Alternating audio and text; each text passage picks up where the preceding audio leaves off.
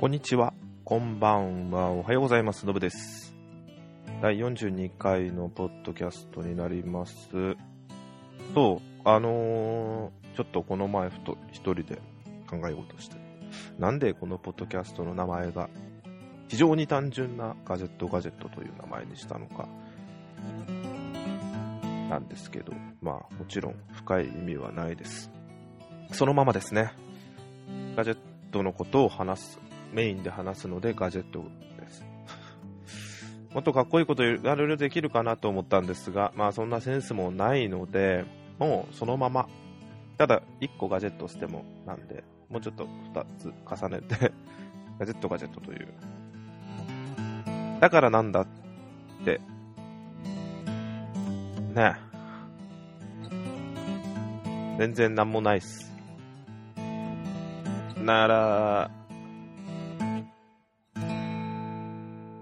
です本当それだけなんですね。うん、まあ覚えやすいだろうし、ありそうでないっていう思ってはいます。意外にこのガジェットガジェットで検索してみると自分とこのブログと、えー、あでブログとかポッドキャストしか出てこないので、検索してみるとあじゃあ良かったのかなと勝手に、確かそうだよな、ちょっと今見てみようえー、っと思ってます。えー、だよなガジェットガジェット、あ、嘘です。あー、嘘です。嘘でした、えー。ガジェットガジェットで検索したら、えー、まずトップにガジェット速報、えー、まとめサイトですね、が出てきちゃいますね。えー、っと、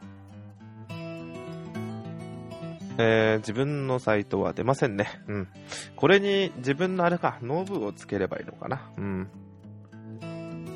うん、それで出てきますね。iTunes、まず iTunes のポッドキャスト、えー、iTunes のリンクが出て、その後に自分の今のこのシーサーの方が出ますね。はい。で、まあ、これで出るならもういいか。深い意味はないっす。なんかもう分かりやすいでしょうと。何やってんだろうっていうので。うん。だけですね。あんまり面白みはないですね。要はもうノブブログで何ガジェットやってます。で、ガジェットガジェットで、ポッドキャスト。確かこれ、ポッドキャストでも、あのー、確か出るんですよ。ポッドキャストってやっても、あのー、出ますよね。うん。にばんめなんだろう、これ。ギャガジェット、ポッドキャストダウンロード。ああ、そうですね。えー、出ますね。だから、まあ、いっかって思ってます。ガジェット、ガジェット、ポッドキャスト。でもガジェット、ポッドキャストだとどうなんだろう。おお、でもそれでもさんばん、にばんめに出てくるのはもういいんじゃないですか。うん、バックスペース エフエム さんがいちばんめに出てくるのはもちろんだと思います。でそのにばんめに自分のブログが出てくるんで、うん、もう OK だと思いますっていう感じで、えー、まあ結構でかくなったからもう嬉しいなと思ってますね。はい、えー、でかくっつうのはちょっと大げさですけど嬉しいです。はい、な感じですね。うん。で、えー、っとなんかあったかな、あまあここで言う話じゃないかもしれませんが、えー、最近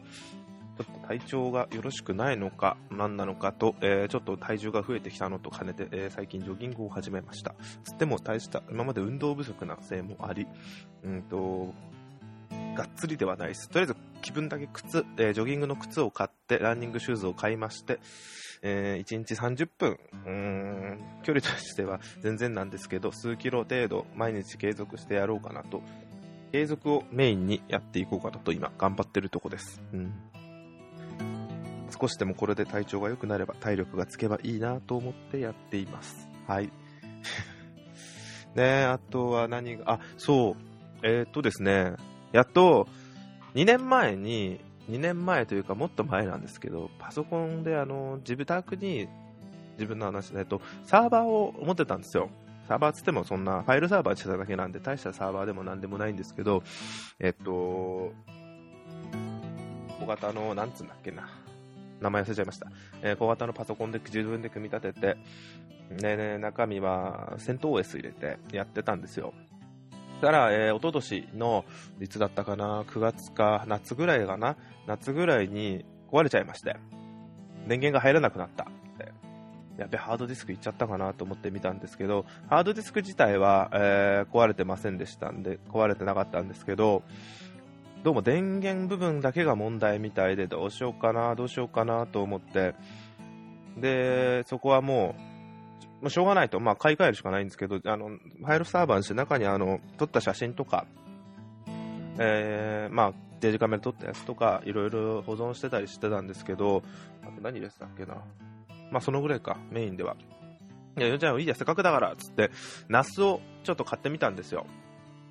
えー、購入したのが、えー、レなんあのこれはなんとえっとですねネットギアのレディナスという商品であってですかね。うん、ネットギアっていう会社うん、購入したんですよ。まあ、なんでこれ購入したかって言ったら、物が悪くはないけど非常に安いからだったんですね。あのそれの一番下、自分が買ったやつはネットホームネットワークの、えー、ネットは、ね、ホームストレージソリューション、まあ、いやそれはレディーナスっていうので一番下の機器を購入しました。でそれがアマゾンでいちまんちょい、いちまんごせんえんいかなかったと思うんですよ。ハードディスク入ってない、入ってませんが、ハードディスク入ってないやつでいちまんごせんえんしなかったと思うんですよね。これ安いなと思って、これはありだと思い、えー、購入しました。でハードディスクはまた別個でさんテラのやつを、あのー、なんだっけな、どこのメーカーだったっけな、あれあのー、あれですよ、えっとですね、ちょっと待ってください。あのレッドっていうのだけじゃわからないかもしれませんが、あーとメーカーはメーカーおおおおおおおおおおおおおおおお、あれ？あ、これか。これでえっと Amazon で購入したやつは見れますもんね。ちょっと待ってくださいよ。すぐ出ます。すぐ出ます。すぐ出ます。アカウントサービス注文履歴、えー、ありました。これなんて読むんだっけ、 ダブリューディー ってなん、あーウェスタンウェスタンデジタルでいいですかね、ウェスタルンデジタルですか、すみません、 ダブリューディー ってやつ、そこのレッド、要は ナス に対応したハードディスクですね。それの、えっと、さんテラ版を購入しました。うん、いちまんにせんえん程度ですね。まずいちだい購入しました。うーん、特にレイド組むわけじゃなくて、いちだいでどんなもんだろうかなと思って購入をいたしました。で、えー、ナスの方やってみたんですが、いやー非常にいいですね。こんなにいいとは思いませんでした。うん、あのー、勝手にやってくれんですね。こんなに勝手にやってくれるんだと思って、うん、なんかもっといろいろ初期設定いるんだろうなと思った。もちろん初期設定いるんですけど、あのー、本体にハードディスクをセットして、でその後、あのー、電源入れまして、あとはもう放置しとけば基本的にもう勝手に認識して初期設定もされて、あとはもう外外部からファイルサーバーとして成り立ってるの、ファイル入れられるんですよ。あ、これはすごい簡単だなと思って、あのー、非常に素晴らしいと重宝してます。でですね、あのものとしてはすごいいいんですけど、やっぱりにだい入れられるんですけど、ハードディスクがちょっと不安だったんですよ。あの不安っていうのが、もしこのデータが消えてしまったら、あのー、データが飛んでしまった場合、いちだいしかハードディスクないので、あのーもしデータ、あのハードディスクが壊れてしまったらっていう不安が非常にあったんですよね。でハードディスクもういちだい買っとこうと、さんテラのやつを、まあ、いちまんさんぜんえんで、でも決して壊れてないからなくてもいいんですよ。でどうしようか、欲しいな欲しいなと思いながら、気づいたらいちねんはん経ってたんですよ。でつい先日なんかね、何かのニュースかなんかね見て、あのー、まあそのニュース自体はレイドレハードディスク、まあ、レイドってやつで、同じ内容をもう一つのハードディスクにコピーしてにだいの運用するデータをいっこのあのやつなんですけど、レイドゼロ、あレイドいちですね、レイドいちっていうやり方で、でその自分が見たやつが、えっと、ニュースで見たやつがレイドを組んでても本体自体がぶっ壊れたせいでデータが飛んだってやつだったんですよ。うわ、やべえ、不安だなって、まずはそこの ナス の中に入っている必要なデータを全部、えーまあ、今自分が持っている Mac の方にデータを移したんですね。でそれでまあバックアップ取ったんですけど、でもやっぱそれじゃな不安だなと思って購入しました。あの結局レイド組んでるでもダメだっつってんだけど、でもレイドも組んどくのも全然ありなんで、あの一番壊れやすいのはハードディスクだっていうので結局ハードディスクを購入しました。同じやつですね、さんテラで、もうこれもまた簡単で、本当はなんか電源入れた状態でもできるみたいなんですけど、まあ、そこは不安なんで一回電源落としまして、でまたそこにハードディスクセットしまして、もう一つ空の方の空いてる方にハードディスクセットしまして電源を入れました。そしたらもうあとは勝手にレイドを、まあすぐにはできないんですけど何時間かかかって、一晩かかったかな、かかってもうちょっとかかった、一晩以上かかったかな、そしたらもう勝手にもうレイドが出来上がりまして、わ、すごいな、こんな簡単にできるんだと思ってやたら感動してます。なんで見てる限りこっちの要は見てる限りネットワーク上、えー、っと別のパソコンからネットワーク ナス のしてみたら今までより何も変わってないんですよ。だから当たり前なんですよ。それで、それがすばい素晴らしいんですね。何も変わってないからこそいいっていうのを非常に実感しています。うん、あのー、有名なとこだと思うんですけど、なんか ナス を見ると他のなんかちょっと名前しちゃったんですけど、他のメーカーの方がいいのが出てくるんですよね。自分が見たこのネットギアのとこも非常にすごいいいなと思ったんですけどね。なんかあまり有名じゃないのか。自分が持ってるのはちなみに一番下、レディーナスひゃくにって言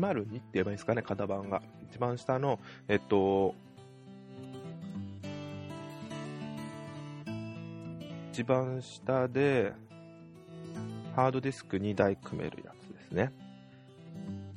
同じ型、同じ形でもいっこ、えー、レディーナスにひゃくのにひゃくにっていうのがあるんですけど、そうすると シーピーユー が良くなってメモリも自分がごひゃくじゅうにメガなんですけどにギガになっ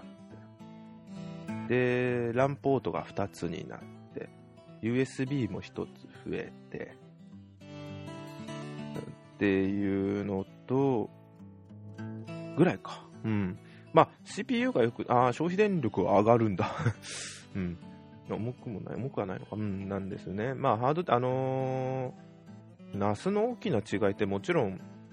上位になってくるとすごいですね。あのー、一番上の ナスごひゃく ってごひゃくじゅうになると普通に コアアイファイブ ってイン シーピーユー の コアアイファイブ じゃない コアアイスリー の さんてんさん ギガ デュアルコアが普通にパソコンになるんですね。よんギガのメモリが入って、これ普通に、あのー、ここまでいくと Windows 乗れますね。うん、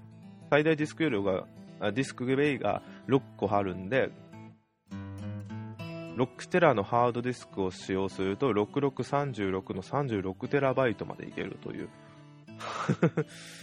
まあそういう仕方をする人ってあんまりいないかもしれませんが、せめてやるとしたらろくをレイド組んでにこにこにこでろくサブろく じゅうはちテラはあるかもしれないですね。ちょっとそこはあとは、もしくはレイドごかな。まあ、今いろんなやり方あるから、まあそこはなんかすごいなと思いました。うん。まあ必要はないですけど、ちょっと上のやつとか欲しくなりますよね。あの一個上だけでもちょっといいなと思うんですよ。何がいいかというと、画面があって今の状況がわかるとか。あので、あとそうだ、もっと面白いなと思ったのがソフトが入ってて、あ、ソフトが入って入ってないんだ。えっとまずは何も入ってない状態でセットアップしたら、その後に、ね、ディーエルエヌエー とか、あとあ、アップルタイムマシン、これがすごい良かったなと思ったんですよ。あの ナス 自体にアップルタイムマシンっていうのが、要はアップルのバックアップをするっていうやり方なんですけど、バックアップ先にあのー、バックアップアップルのアップル製品、えー、Mac ですね。Mac のデータをバックアップアッタイムマシンという機能でバックアップから取れるんですけど、えー、それがに対応してまして。えー、設定をすれば、あとはこれにバックアップを取ってくれっていうのを Mac で設定しておけば、あとは勝手に設定し、えー、バックアップ取ってくれるようにできるんですよ。非常に簡単だなと思って、これもできるのがありがたかったですね。あとはアンチウイルス機能とか、リモートアクセスが、これも家の中じゃもちろんアクセスできて当たり前なんですけど、外でもネット、あのー、外の携帯、えーと、なんつうんだろうな、エルティーイー からでも見えるんですよ。あのー、ナスの中が。これも便利だなと思って。あとはなんかちょっと全然やってないんですけど、ピーエイチピー サーバーとかサーバーみたいなこともできんですかね。アプリをダウンロードして、ナスの機能を増やすことができるみたいなんで、それもすごい面白いなと思って、うん、ちょっとこれはこんなにあのー、便利なんだなとは思いませんでした。ナスが、はい、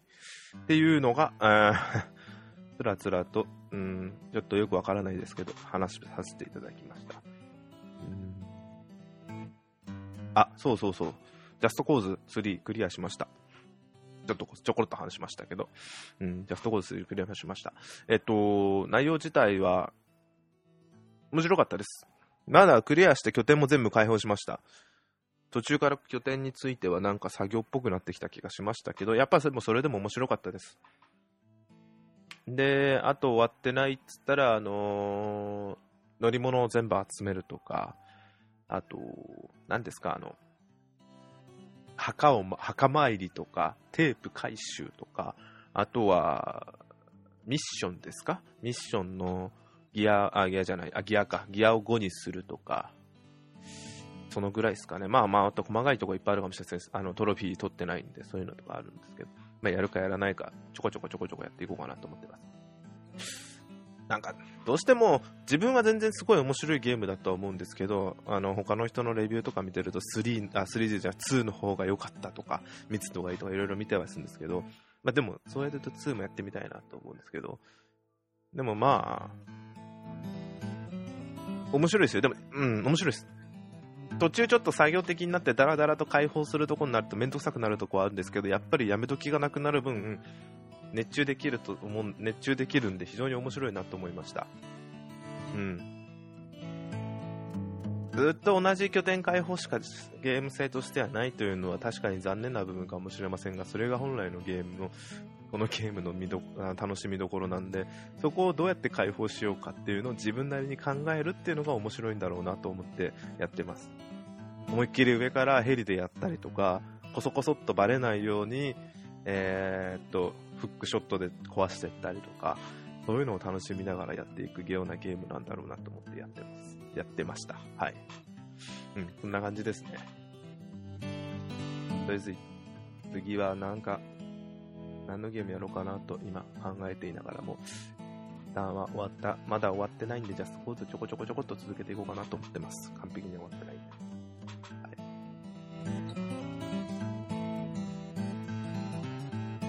さあ、それでですね、今週というかつい最近というか気になったのがあります。なんかシャープがなんだっけ、台湾の会社から出資を受けるかもしれないっていうニュースが今日早速やってましたけど、あの辺はまだ決定ではないみたいなんですけど、非常に、えー、残念かどうか分からないですね。シャープが潰れないことが一番いいのかもしれませんってもうその辺は本当分からないですね。あのー、海外にシャープの技術が流出するんじゃないかっていうのを言われてたりもしますが、そこを守った上での出資だったらいい気がするんですけど、どうなんですかね。だってなんだっけ、産業再生機構でしたっけは流出しないためによんひゃくおくを出資、よんひゃくでさんびゃくおくを出資でしたっけっつってたのにさんぜんおくか、今の本杯でしたっけな。そこはその倍のろくせんおくを出すって。でもその技術が欲しいからこそ出すんですよね。どうなんですね。もうそうしたらシャープ潰れ、自分自身は潰れたくないからそっちに行くのは当たり前だし、難しいですね、そういうのってっていうのがあったかと思ったら、まあそこはそこで結果待つ限り、こっちは自分は何も待つしかないと思うんですけど、えー、今日ちょうど発表あったのが、えー、去年だったと思うんですが、えー、去年あのー、見事に失敗してしまいました、えー、日本通信から発売されたバイオとこのコラボで発売されたバイオフォンの後継機っていう形ではない形で新たに出ましたバイオフォンビズっていうのがしがつに発売されるというのが発表されましたね。多分攻撃機ではないと思うんですよ。名前は一緒なんである意味攻撃機かもしれませんが、これは今回はちゃんとバイオから発売バイオから発売されるのかなと思うんですが、ちゃんなというのもちゃんと今回は、えー、デザインについてもきちんと、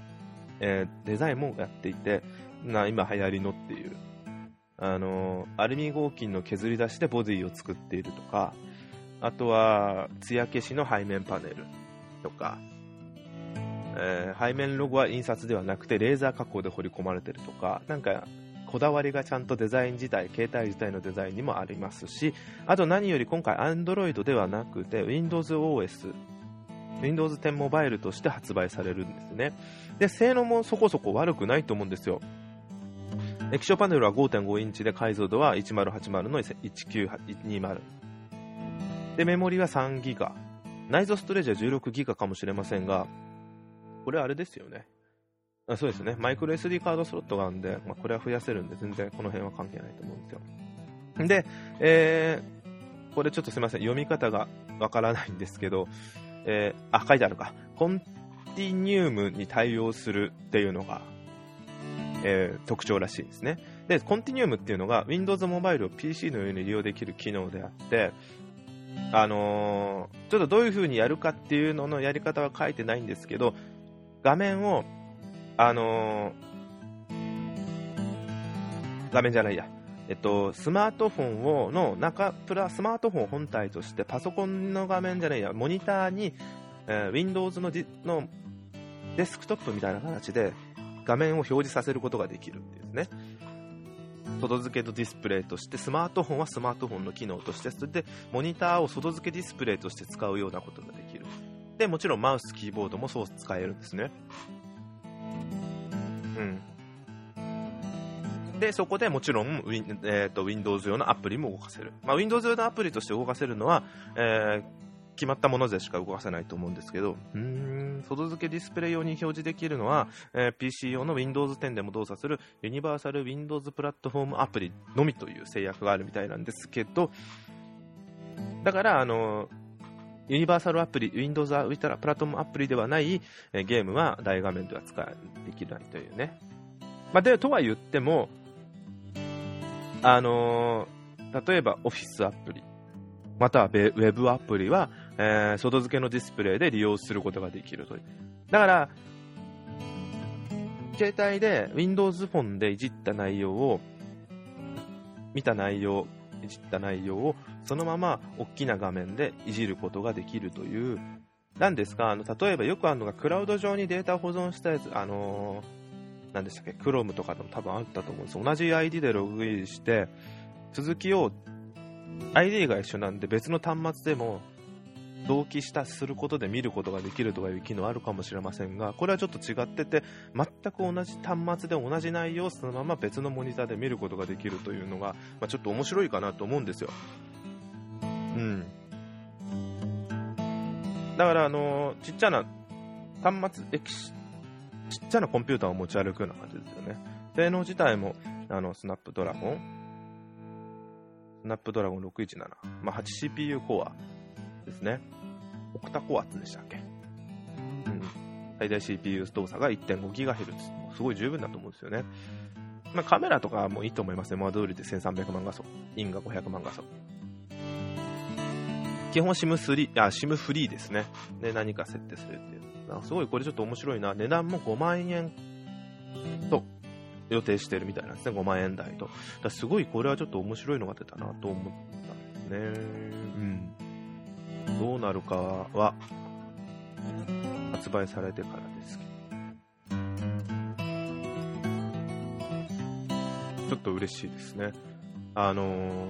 Windows フォンって日本であんまなかったと思うんですけど、ちゃんとこういうちゃんとした性能のやつで出るっていうのは嬉しいなと思いますね。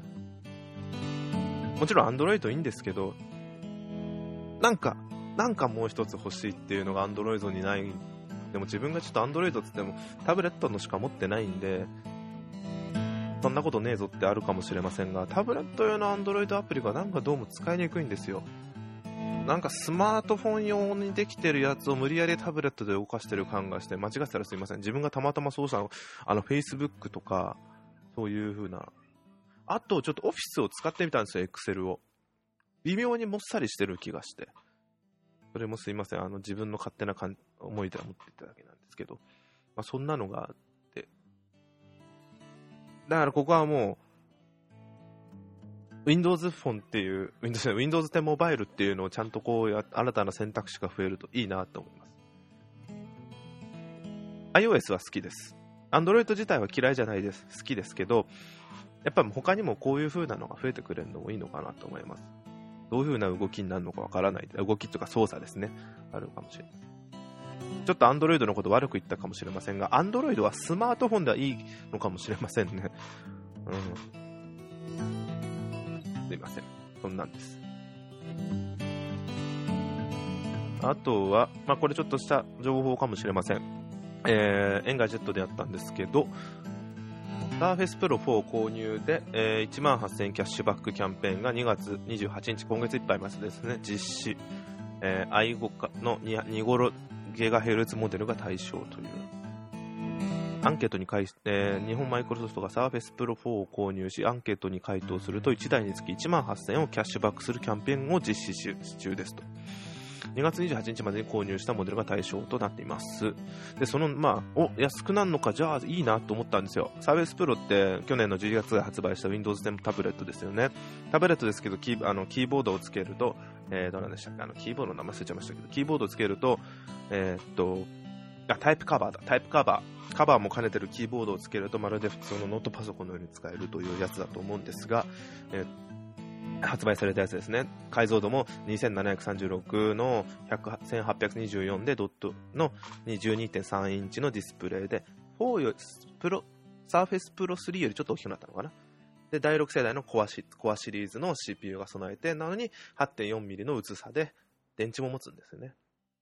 あ、これいいなと思ったんですが、今回のキャッシュバックキャンペーンのやつが、Core アイファイブ の にひゃくごじゅうろくギガのはちギガラムのモデルのみで、実際これをオンラインストアで買った場合じゅうきゅうまんよんせんひゃくはちじゅうよんえんの税込み、まあ、ほぼにじゅうまんですよね。あ、元が高いんじゃんと思ってそれでいちまんはっせんえん割引、にまんえん近く割引かれても、まあそれでじゅうはちまん、まあ、切るか今の値段だとじゅうななまんちょいか、高いんですよねうーん、悪くない金額なんですけど、あ、ここにちょっと書いてあるか。今回のキャッシュバックを利用すればカバーを叶え、叶える、えー、キーボード、えー、タイプカバーがを実質無料、まあ、というのが直販価格で いちまんななせんななひゃくじゅうにえんを実質無料で購入時期、ちょっとお釣りももらえる。はい、ちょっとこれは別売りなんで、これを一緒に買った場合にじゅうきゅうまんよんせんひゃくはちじゅうよんえんでキーボードがついてきますよって考えればいいのか。あいいですね。にじゅうまんかん、昔のノートブックはこの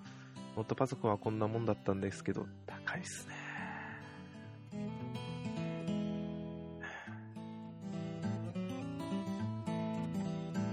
あ、今日にがつよっかって、あ、今日今撮ってにがつよっかですね。にがつよっかってサーフェスブックの発売日ですね。サーフェス、サーフェスプロじゃなく、サーフェスでもなく、サーフェスブック。あの、基本はノートパソコンみたいなんですけど、画面の部分を取り外せるという、マイクロソフト渾身の究極性能、ツーインワン ノートってやつですね。あ、これか。あー、一般向けモデルの特別価格は、えー、あだ、税抜き税別価格が最も安いやつで、えー、Core アイファイブ と はちギガ ラムの、えー、外部 ジーピーユー なしでにじゅうまんよんせんはっぴゃくえん。で、最上位が、えー、Core アイセブン の じゅうろくギガ の ごひゃくじゅうにギガ で、ジーピーユー がついてるモデルでさんじゅうよんまんよんせんはっぴゃくえん。あー、そっか、今日発売日か。ちょっと見に行ってみたいですね。こっちはなんかもっとすごいハイエンドなモデルで、うーんうーん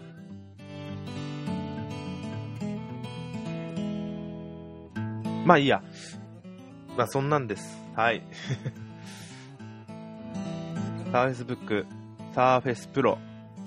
ただ物としてはすごいいいもんだと思うんですよ。妹がSurface Pro スリーを持っててよく見えるんですけど、いや確かにあれでよく絵を描いてるの見るんで悪くはないと思うんですよね。 iPad Pro も今だと そ, のそっちの方にも行けるようになって非常にいいように言ってるんですけど、まあいいもんだと思います。はい、そんなんですね。ちょっとおっと思ったやつが、うん、あとはないか。お、さんじゅっぷん超えちゃいました。すいません、じゅうごふんの予定が倍も喋ってますね。今日は長々とすいません、ありがとうございます。では、えー、特に今日はこんなもんで、また来週よろしくお願いいたします。パッという感じですが終わらせていただきます。以上、ありがとうございました。失礼いたします。